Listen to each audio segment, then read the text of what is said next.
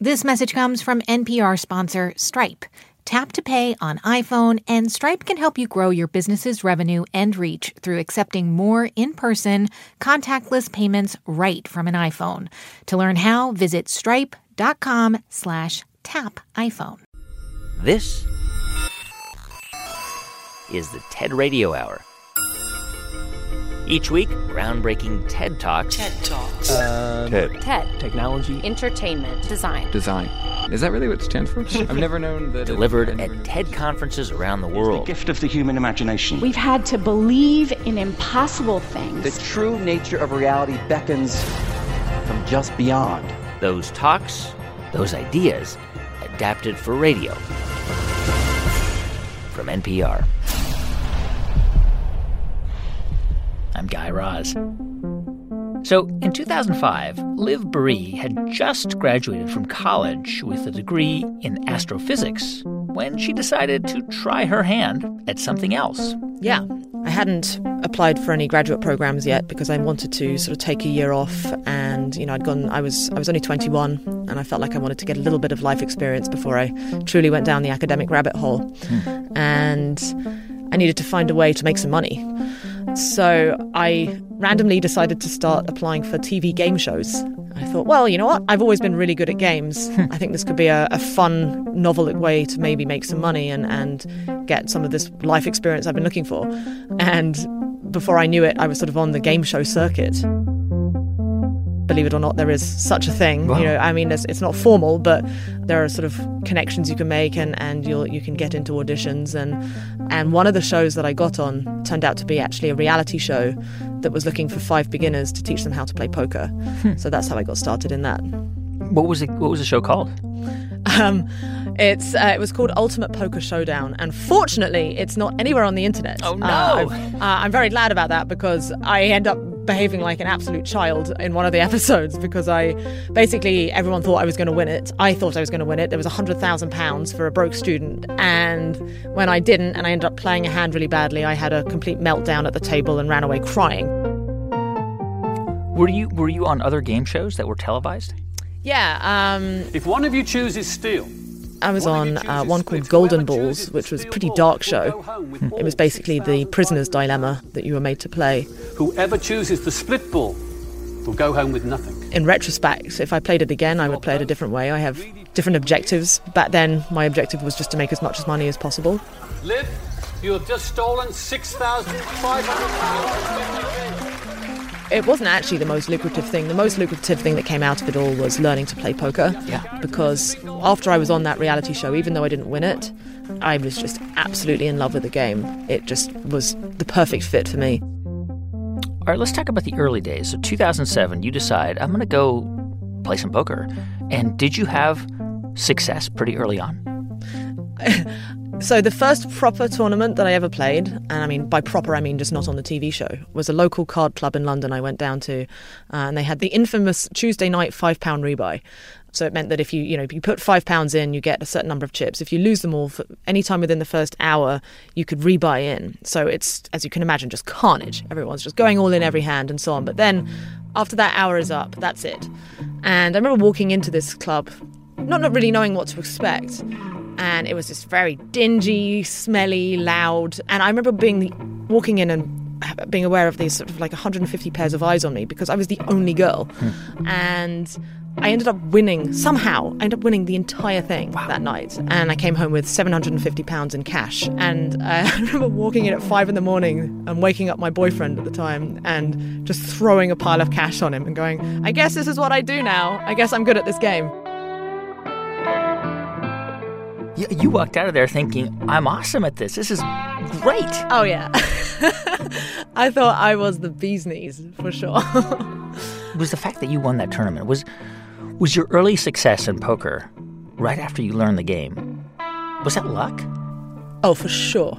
I mean, I'm sure I made some good decisions along the way, but if I was to hazard a guess, you know, to throw a percentage out there, I would hazard that I was in the sort of 95th percentile in terms of good luck that could happen to someone in the in a first tournament. wow the 95th percentile of luck amazing In, in that in that Yeah. situation, yes. Yeah. I mean, Yeah. it, I must have been because I definitely was not a good poker player. You just got great cards. Yeah. Big blinds. And Liv with over 100. I mean, I'm trying to sort of post hoc rationalization it in terms of going, oh, yeah, yeah, no, of course I had some degree of self awareness, but let's be realistic here. I, I absolutely thought I was just fantastic. I would like to think that people had, you know, friends around me were sort of reminding me, look, you are getting lucky, you are getting good cards. But because I didn't really have any sort of pre existing knowledge of what an average run of cards is, I had no point of comparison. All I knew is that when I played, And Liv getting exact chip count. things would sure more often than not go well and I would win. little out of her calling range. And that's honestly one of the hardest parts of poker is figuring out whether the decisions you're making are good Liv Boeree is on the verge of being crowned champion. or you are just getting lucky. Hold up. There are five cards to come. Five, please. Luck, when it's on our side, can be this magical thing. And while most of us will catch a little luck at some point in our lives, some people just seem to have a lot more of it. But if that's the case, is that even luck? Well, today on the show, we're going to explore ideas around luck. If we can control it, if we can make our own, and why being at the right place at the right time sometimes doesn't have anything to do with luck at all. And for Liv Boeree, luck had a lot to do with winning during her early days of poker. And even after walking away with a lot of cash, Liv's luck hadn't run out. Just yet. All right, so 2010, you enter a, a really big poker tournament called the European Poker Tour. Tell me about that experience. No. Uh, so, yeah, this was about a couple of years into me sort of playing poker full time. I was down in the south of France for something else. And if you remember the Icelandic volcano, I'm not going to try and say its name, that erupted and it shut down all of European airspace. So I couldn't fly home. Yeah. A friend messaged me and they're like, Well, seeing as you're in the south of France, did you know there's this big tournament going on in northern Italy? Why don't you go over to that and see if you can get into it? And the only way I could play in this big tournament was if I won my way in because the buy in for the tournament was 5,000 euros, which was too much for my bankroll. But they often have these feeder tournaments where one in 10 people win. So I put up 500 euros to get into that. And I ended up winning this feeder tournament. And six days later, I find myself on the final table playing for. You know, I was guaranteed already with nine players left. I was guaranteed basically more money than I had in my bank. They're flipping a coin for half a million euros. And then before I knew it, I was down to the final two players. She's got a pair. Let's see the river. The river. And then I won the whole thing. It's a blank. Liv Boeree has done it. Jakob Carlsen's the runner-up. Liv Boeree is the champion of EPT San Remo. Um, How much? How much was it? 1.25 million euros. Wow, that's insane! Yep, it was pretty crazy. For five hundred dollar buy-in. yeah, yeah, $500 into about 1.7 million dollars was a it was a very very good week. Here's more from Liv Boeree on the TED stage. Now, like poker, life is also a game of skill and luck. And when it comes to the biggest things we care about health, wealth, and relationships these outcomes don't only depend on the quality of our decision making, but also the roll of life's dice. For example, we can be perfectly health conscious and still get unlucky with something like cancer. Or we can smoke 20 a day and live to a ripe old age. And this kind of ambiguity can make it hard for us to know how good our strategies are sometimes, especially when we're experiencing a lot of success. For example, back in 2010, I won a really big poker tournament known as the European Poker Tour.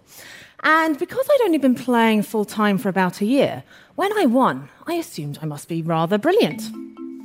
In fact, I thought I was so brilliant that I not only got rather lazy with studying the game, but I also got more risky. Started playing in the biggest tournaments I could against the very best in the world. And then my profit graph went from a thing of beauty to something kind of sad. Well, the, the luck factor caught up with me a little bit. The luck started smoothing out, and uh, I got a taste of what it's like to I mean, I don't know if I ran, you know, significantly. By run, I mean like the cards ran out for me significantly worse than than expectation, but somewhere probably a little below average. But I then had about nine months of not really winning anything at all, and it was a big wake up call hmm. because I was like, well, you know what? If I want to continue and, and really strive to be the best player I can be in this game, then I need to knuckle down and work and study. Because if you don't, the rest of the world will sort of overtake you because every you know out of the pool of however you know millions of people play poker in the world everyone is gradually on average getting better. How how much do you think we can shape our luck? I mean the number lies somewhere between above zero and beneath infinity. In terms of how how much i mean we can yeah. I mean we're not sort of these agencyless beings that are just with our hands tied and well you know that's your lot in life and you can't do anything about it. I do absolutely think that while the the future is uncertain and we'll never know exactly which path the future will take we can shift the likelihoods of the paths that we want it to take. And we can do that by thinking about all the possible outcomes and going, okay, this is a good one, that's a bad one, this is a medium one. What do I need to do to increase the chances of this good one happening? How do I reduce the chances of that one happening? Um, so we, I do think we still have the ability to change the path of our lives based upon our decisions. Mm. Yeah. How much faith do you put in the concept of luck in general? So if you mean by luck, I assume you mean randomness how much randomness do I think that there is in the world? I mean, not to get too sort of fundamental physics on you, but I mean, even if you look down on the sort of on the quantum mechanical scale, the fundamental nature of matter is ultimately probabilistic, or at least you know, it, in a practical sense of purposes, it is. And out of this, therefore, it means that this we live in this incredibly chaotic world, which is notoriously hard to predict. And the further you sort of try and look into the future, the more randomness plays a part. But yeah, for all intents and purposes, luck and randomness is absolutely sort of inescapable and plays a far bigger part in our lives than I think any of us care to realize. Well, we realize or care to admit luck doesn't give a damn about what's happened to you in the past and it doesn't give a damn about what you think should happen in the future. I mean, in poker, that's another thing you have to learn to accept is you are not going to make the right decision every time. And you are going to get owned sometimes, and you just have to learn to accept that and shrug it off and, and move forward. Even the, again, the best player in the world don't play perfectly every time. Um, far from it.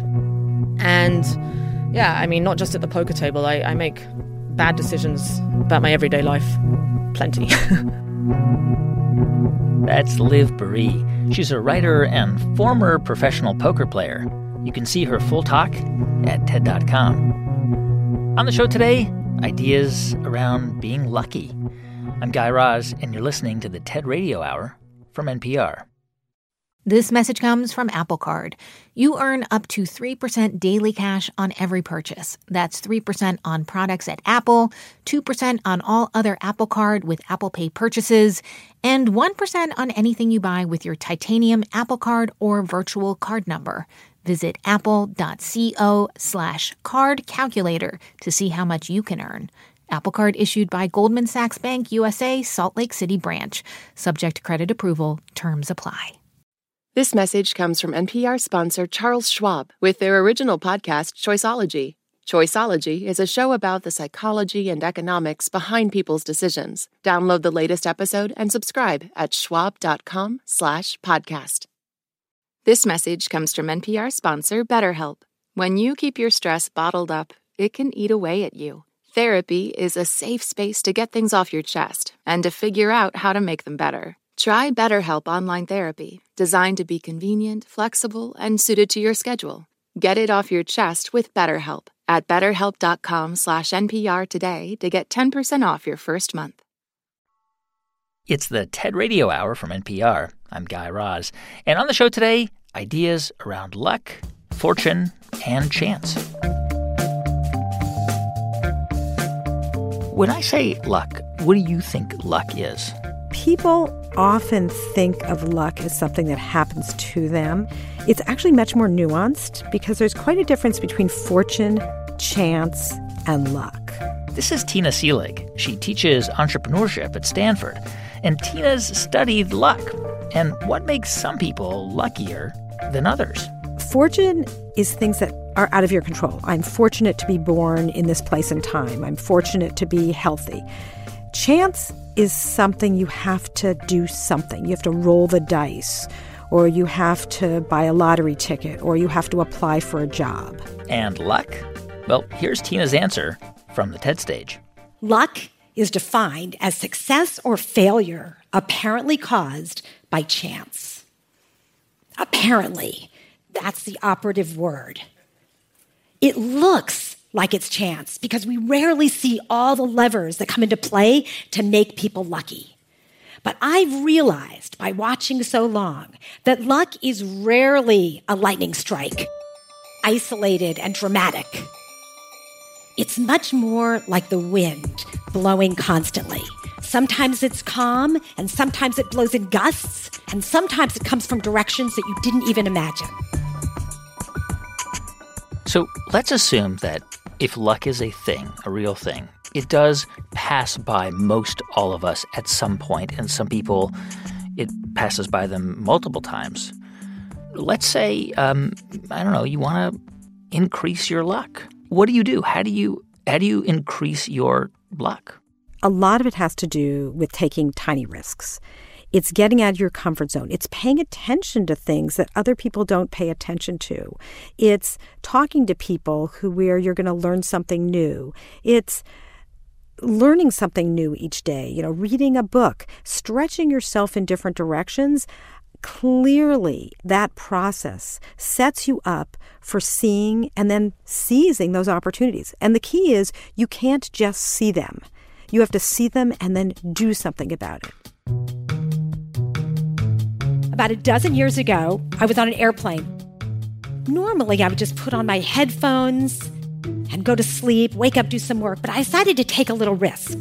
And I started a conversation with the man sitting next to me. I introduced myself, and I learned that he was a publisher. We ended up having a fascinating conversation. I learned all about the future of the publishing industry. So, about three quarters of the way through the flight, I decided to take another risk. And I opened up my laptop and I shared with him a book proposal.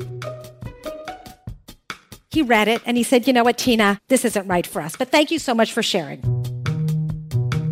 A couple of months later, I reached out to him and I said, Mark, would you like to come to my class? I'm doing a project on reinventing the book, the future of publishing. He said, Great, I'd love to come. So he came to my class. We had a great experience. Few months later, I wrote him again. This time, I sent him a bunch of video clips from another project my students had done. He was so intrigued, he wanted to meet those students. Now, I have to tell you, I was a little bit hurt, right? I mean, he wanted to do a book with my students and not with me, but okay, it's all right. So I invited him to come down, and he and his colleagues came to Stanford, met with the students, and afterwards, we had lunch together. And one of his editors said to me, Hey, have you ever considered writing a book? I said, Funny you should ask. And I pulled out the exact same proposal that I had showed his boss a year earlier. Within two weeks, I had a contract, and within two years, the book had sold over a million copies around the world. Now, you might say, Oh, you're so lucky. But of course I was lucky, but that luck resulted from a series of small risks I took, starting with saying hello. And anyone can do this, no matter where you are in your life, no matter where you are in the world, no matter even if you think you're the most unlucky person, you can do this by taking little risks that get you out of your comfort zone. You start building a sail to capture luck. So, luck requires some risk taking. Does being younger make it easier than someone, say, you know, my age, in, in my mid 40s or older, who might be more risk averse for a variety of reasons? I would could argue the opposite because you have in your life a foundation of, of lots of successes. There's really not much to lose. You probably also have a lot of situations where you've done things and they've worked out well. And so you've said, wow, I've got a track record of good things happening, so I'm willing to take a risk. A lot, again, comes back to our mindset. What are we afraid of? One of the exercises I do with my students is I do an exercise on risk taking and luck. And we talk about what happens when you fail. When you hit bottom, what is it made of? And some students describe the bottom as made as rubber. You know, they bounce, or even a trampoline. Hmm. Some students say the bottom for them is made of glass shards. Some people say it's quicksand. Some people say it's a black hole they fall in and they can't ever get out. And we start talking about this and we realize that everybody has a really different mental model of what happens when they fail. Yeah. And they start realizing that's something they can shape and change. Because if you can turn that boiling hot lava that you're going to fall into into a trampoline, all of a sudden you're willing to take some risks because you know it's not going to hurt. What, what happens? I mean, it's not always possible for some people to take those risks because there isn't a trampoline, right? So is it just about the mental architecture of the way you see failure, or or could it be a real thing that, that it's actually really dangerous? You're absolutely right. There are times in which you go, you know, listen, I need shelter, I need food, I need health care, and I'm going to make some decisions to make sure that I have all of those in place. That that's realistic. However, I also believe that our mindset locks us in so often to making decisions that don't allow us to see all the possibilities. Uh, one of the things I often think about is if you took several people who all had nothing, one person had nothing, never had anything. One person has nothing now, but used to have a lot and lost it. And maybe someone who has nothing now, but knows they're going to inherit a lot of money in the future. You have these three people who all have nothing but they're going to interact with the world really differently based on their history and their perceived future. Hmm. And I think we need to be aware of the constraints that we put on ourselves based on the stories we tell about where we've been and where we're going. So, yes, sometimes people were born into terrible circumstances, and sometimes luck is a lightning bolt that hits us with something wonderful or something terrible. But the winds of luck are always there. And if you're willing to take some risks, if you're willing to really go out and show appreciation, and you're willing to really look at ideas, even if they're crazy, through the lens of possibilities, you build a bigger and bigger sail to catch the winds of luck. Thank you.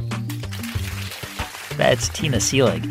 She's a professor at Stanford University's Department of Management Science and Engineering. You can see her full talk at TED.com. On the show today, ideas about luck. So I think luck is a complicated word. This is Amy Hunter. So, do I think people are sometimes lucky? Like if you're at a carnival and you keep winning all the time? Sure. Do I think you're lucky if you win the lottery? Absolutely. That was pure luck.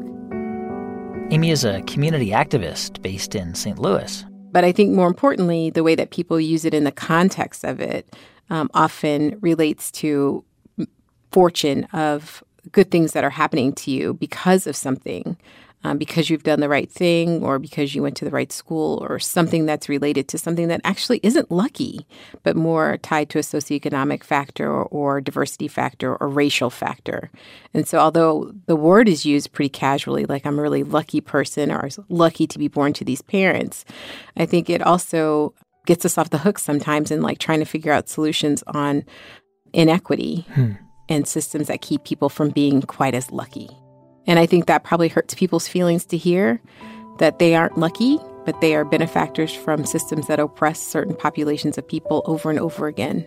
And so I think you're not born lucky. The system is structured in a way that some people are born in an oppressive or targeted state, and other people are born in a privileged state, and that has nothing to do with luck. And Amy says one of the predictors for how supposedly lucky you are is your zip code. Here's more from Amy Hunter on the TED stage. So, a lot of times people will come to our town and they will ask, Where's the best school district? Where should I live? And they will be given some advice, usually around zip code status. 63121 is Normandy. It's an under resourced, unaccredited school district. 63124 is Ladue.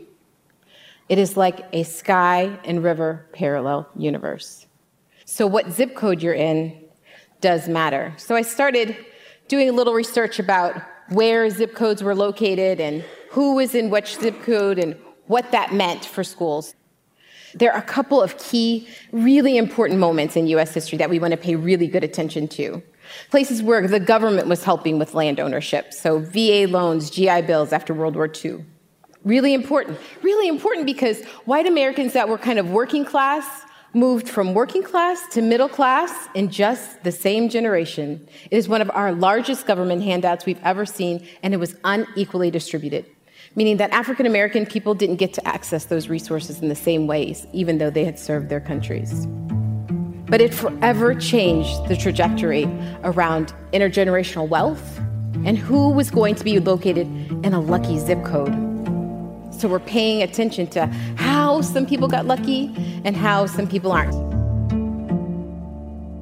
So okay, let's um, let, us dig into this idea of lucky zip codes a, a bit more. Um, what are we what are we talking about here? Yeah, here in St. Louis, they're, they're very easy to identify, particularly within the educational system, but also the healthcare system. So we know um, that if you're born in uh, zip codes that are predominantly white zip codes, um, your life expectancy is greater. The chance of losing a baby within the first year, so infant mortality, um, decreases quite a bit. So I think although we were articulating these lucky zip codes in a way that made people feel fortunate or that they had worked really hard to be in those zip codes, if we really kind of peeled back the story, we would see that that had luck had very little, if anything, to do with it at all. It sounds it sounds almost like what you're saying is that luck, at least in the context of of the US or similar countries is is manufactured and is available to certain people. Absolutely. And it's easy to sell. It's sexy, right? So if I can tell you, if you do all these things, you're going to be really, really lucky, then it's easy to sell and it's easy for us to ignore the people who aren't quite as lucky.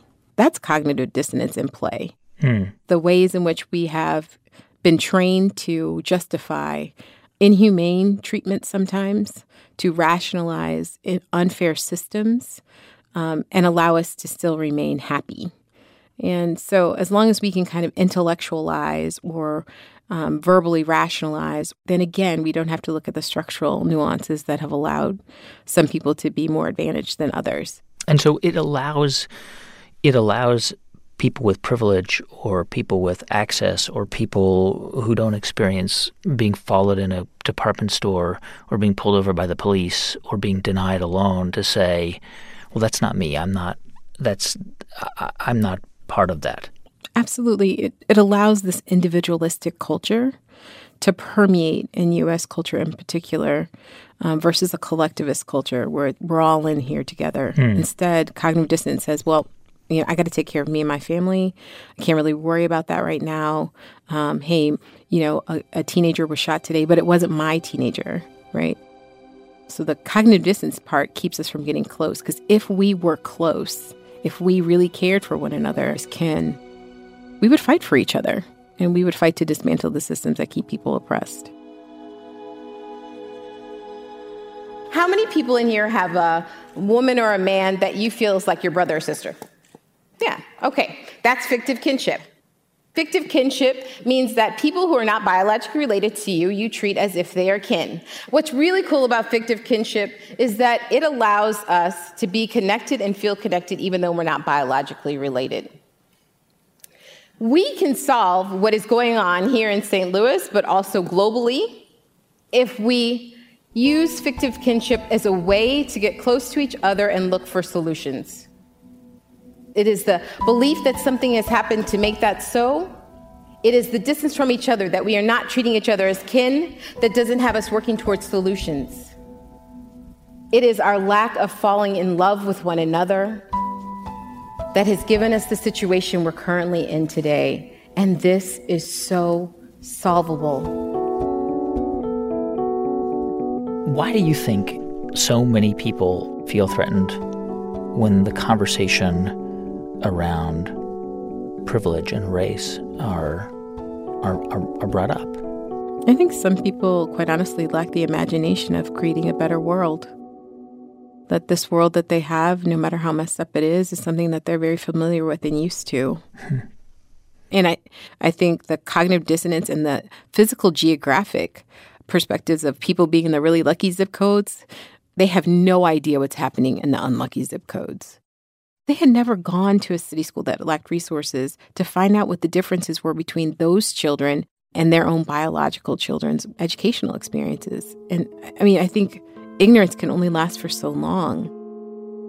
And then when we find out and we know something more, I think it calls us to do something different and be better than we were before we had knowledge.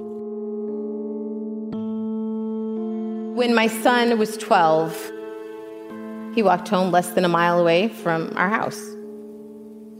And he saw police officers circling, and he knew he was going to be stopped. He was about five houses away from home. And sure enough, at 12, he got stopped. So he came home to me because he was 12 and he was flustered. And he was asking all these questions about what happened and why it happened. And so he said, You know, mom, I, I want to know, like, is it because I'm black? And I said, I don't, I don't know. Maybe. He said, Well, I knew you were home, and I actually thought about running home to you. And I said, Whatever you do, don't run. And he looked at me and he said, Mommy, I just want to know how long will this last? And then I looked at my 12 year old son and I said to him, For the rest of your life, I want this to stop. I honestly believe that we are the right people to make a change in this community, to be role models and examples of how to get this right and create the kind of world and reality that we'd like to see, to create a more equitable society where there are no lucky zip codes. And when people come to our town and ask us, where should I live for a really good school district? We can tell them anywhere you'd like. There are no lucky zip codes here. All of our schools are good. All of our children are doing well. Thank you. That's Amy Hunter. She's a longtime community activist in St. Louis and currently does diversity training for Boeing. You can find the rest of her talk at ted.npr.org. On the show today, ideas about luck. I'm Guy Raz, and you're listening to the TED Radio Hour from NPR. This message comes from NPR sponsor Vuori, a new perspective on performance apparel. Clothing designed with premium fabrics, built to move in, styled for life. For 20% off your first purchase, go to vuori.com slash NPR. This message comes from NPR sponsor Viking, committed to exploring the world in comfort. Journey through the heart of Europe on an elegant Viking longship with thoughtful service, destination focused dining, and cultural enrichment on board and on shore. And every Viking voyage is all inclusive, with no children and no casinos. Discover more at Viking.com.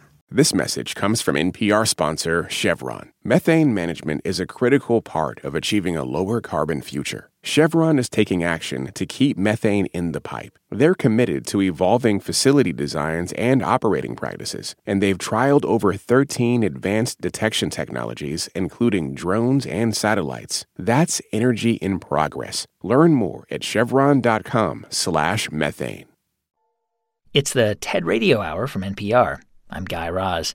And on the show today, ideas about what it means to be lucky. If I just saw you on the street, uh, what do you what do you look like? Uh, you know, I've got a little bit of gray hair, and uh, I'm kind of a slender build, probably a slightly above average height, an ordinary-looking middle-aged white guy in Canada. This is Mark Sutcliffe. It's a very British name. And by all accounts, you could say Mark's had a very successful career. I host a daily four hour talk show here in Ottawa on everything that's going on in the world in local news, national, international news. But Mark's also launched several businesses.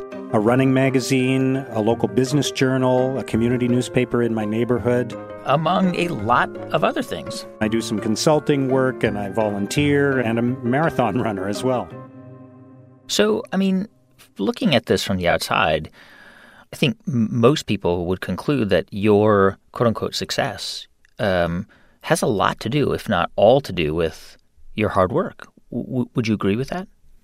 I think we can all look at the narrative of our lives and say, I worked really hard and here I am. Therefore, I'm here because I worked really hard. Mm. And I think you can look around the world and see that there are lots of people who work hard, who don't enjoy the success that I've enjoyed, uh, who don't have the wealth that I have or the opportunities that I've had in my life. And so to me, while hard work is an element of success in life, it's not the essential element.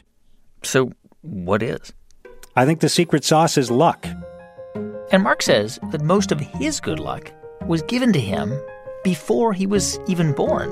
My grandfather, on my mother's side, was born on the island of Mauritius off the coast of Africa, and he was ethnically Chinese. His parents were from China, and uh, my grandfather ended up studying in French as he grew up in Mauritius and because of that, he went to university in Paris, and that's where he met my grandmother, who was born and raised in Paris. And they eventually moved to China with my mom and her sisters.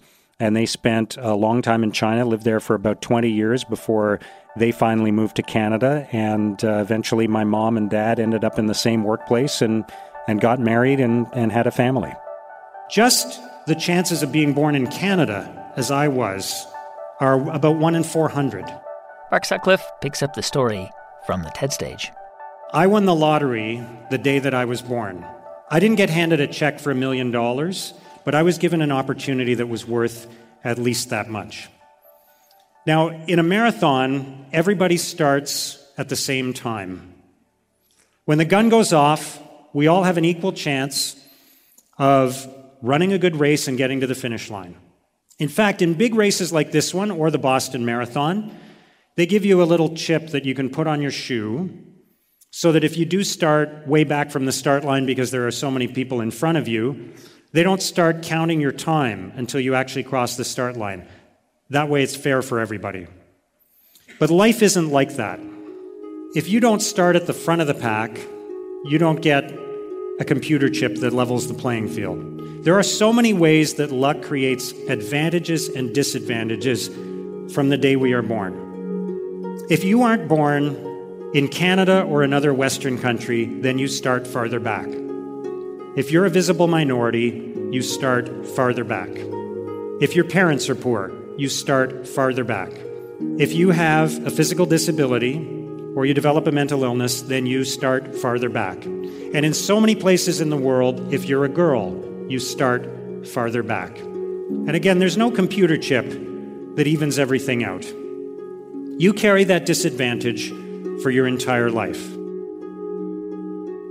You know, Mark, we were just um, hearing from Amy Hunter, and it sounds like both of you are saying a similar version of the same thing, which is that luck is often the same thing as privilege. That, you know, in, in other words, luck seems to be something that, that people who have sort of, you know, inherent privileges, that they have more of it or, or they get more of it. Yeah, I think there definitely is an element of uh, the luckier you are, the more luck you get in life. So uh, you can be in a position of good fortune, and that exposes you to more opportunities to experience good fortune. Mm. And sometimes we're we're misled by high-profile examples of people who are not born into privilege but are successful anyway, mm. and those are the exceptions, not the rule. We love those stories; they inspire us. But in a way, they also mislead us into thinking that that means the race is fair when it's not. The fact is, thousands and thousands of people who start life at the back of the pack never even have a chance. We put way too much emphasis on hard work, and we fail to recognize the role of the ovarian lottery that puts so many people, including me, at the front of the pack. In life, in so many ways, you can't win unless you start with a lot of luck. So, is the narrative that we tell ourselves especially in the United States, that merit is what drives success. A, a narrative that most people believe. Is that is that self-delusional? I think it's a little bit delusional, but I don't want to take away from the people who work hard, and I don't want to take away the element of hard work. You can be handed a great opportunity and do nothing with it. And there's nothing wrong with feeling a sense of accomplishment if you do work hard and you achieve something. But we overstate that in life. Hmm. And I think it's just it's a compelling narrative that society in general has an interest in perpetuating. When you look at the obesity problem and you conclude that the only reason some people have trouble with their weight is because they've made bad decisions in life, then it's easy to say we don't need to find a solution to that problem. We just need everybody to try harder and to eat less. When you start to look at the more complex factors that contribute to obesity, the environment, how the food environment has changed in the last 50 years, and and some of the decisions we need to confront as a society, there's some hard work involved in that for all of us. Mm. Uh, and collectively, we've got to make changes. And it's easier sometimes to just say, well, no, we just need to educate people and let them make their own decisions. Leave it up to individuals. That's a more convenient storyline than one where we confront some difficult truths. When you see the world through the lens of merit, it makes us possessive and protective. If I earned it, I should get to keep it. It makes us think in terms of scarcity rather than abundance. It makes us talk about building walls to keep other people out. When you see the world in terms of luck, through the lens of luck, it makes us humble, kind, generous. It makes us want to share our good fortune, to spread it around.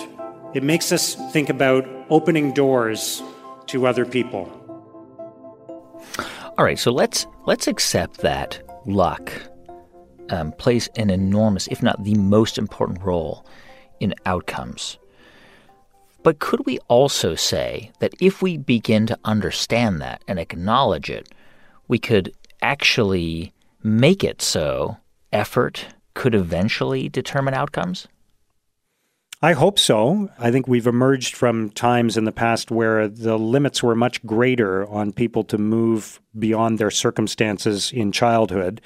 But I think the progress is incremental and and generational. Yeah. Um, I'm hopeful, though, that if we start to acknowledge that success is not purely a result of hard work, that we will find ways to level the playing field, that we will find ways to give more opportunity to the people who are not born with it because uh, you know this is not a zero sum game i don't lose if more people have a chance at winning in life and in fact we're all better off because we're unlocking the potential of so many people who never even get to have their chance at the plate.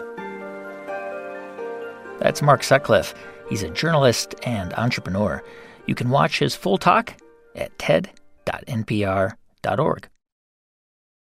on the show today, ideas about luck and whether success is determined by chance or hard work or something more complicated than that. I think that you have to work really hard and get a lot of help.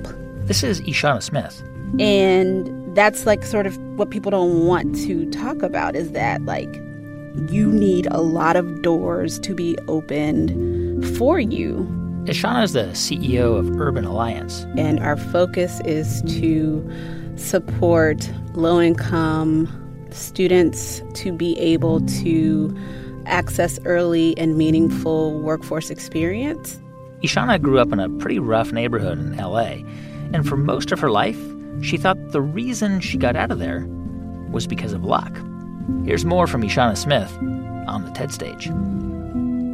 Growing up, it seemed to come down to the luck of the draw as to who made it out and who didn't. And I used to think that I was one of the ones who just happened to get lucky. My mom was 19 and single when she had me in 1975. And three years later, I was the lone flower girl at my parents' wedding. And two years after that, my little sister was born. And I still felt lucky because even though I was the one who had to grab my little sister and carry her out of the room when my dad began to hit my mom. I felt lucky that I saw firsthand the life that I didn't want. My mom eventually left my dad, and we moved to California for a new start. And she did the very best that she could to raise myself, my sister, and eventually a third daughter largely on her own. We arrived in Los Angeles in 1984 at a peak time in gang activity, and we settled into a pretty violent neighborhood. There were sh- regular shootings and violence all around, and it all came to a head during the Los Angeles riots in 1993 when I was just a junior in high school. Over the years, my sister and I have experienced two very different life paths. Mine has led me to this stage, and hers is an everyday struggle to raise three kids largely on her own and to do daily battle with generational poverty that chases each day. I used to think that the difference between our life paths had to be due to chance or luck or fate, for she is no less smart, talented, or capable.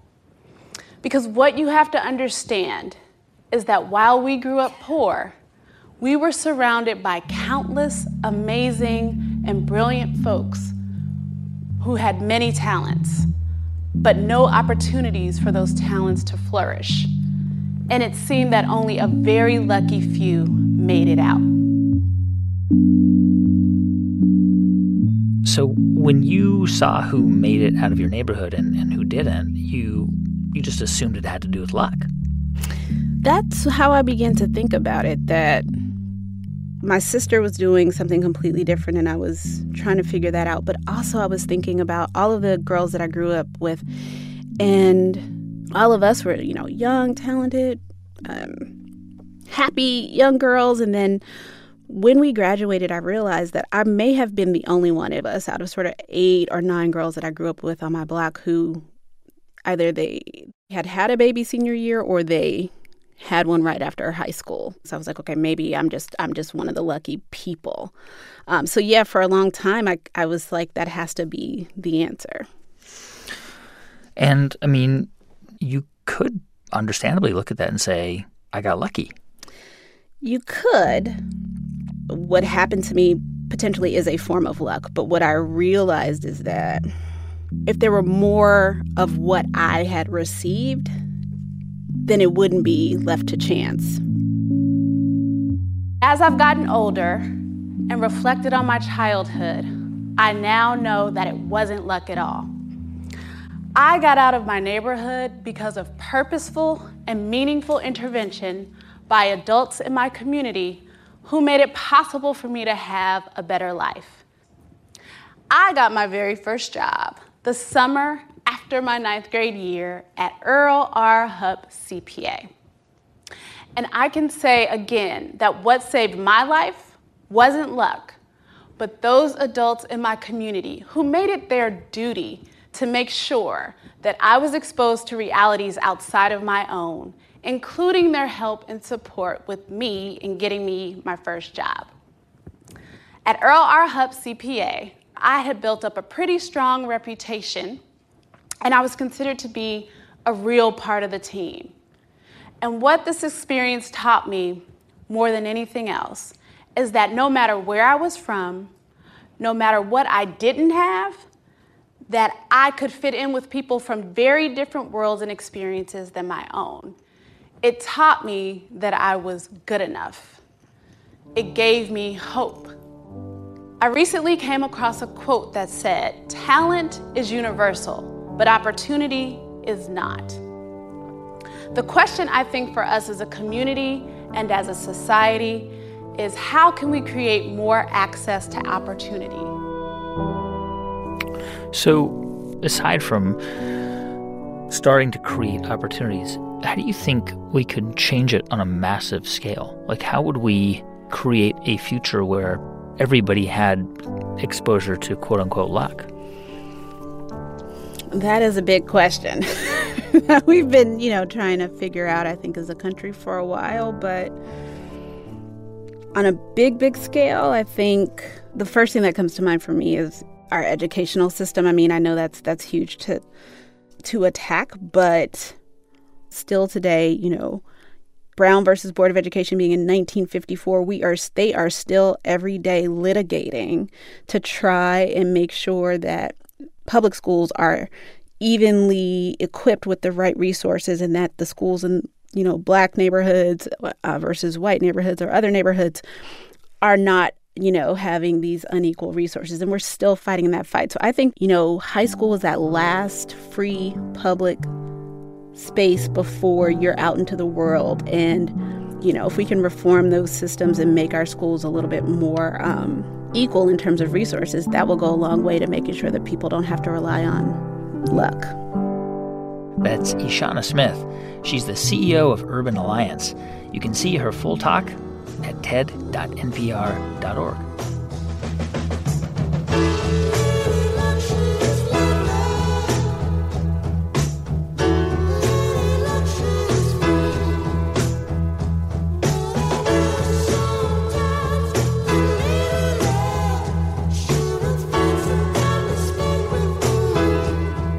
Hey, thanks for listening to our show on luck this week.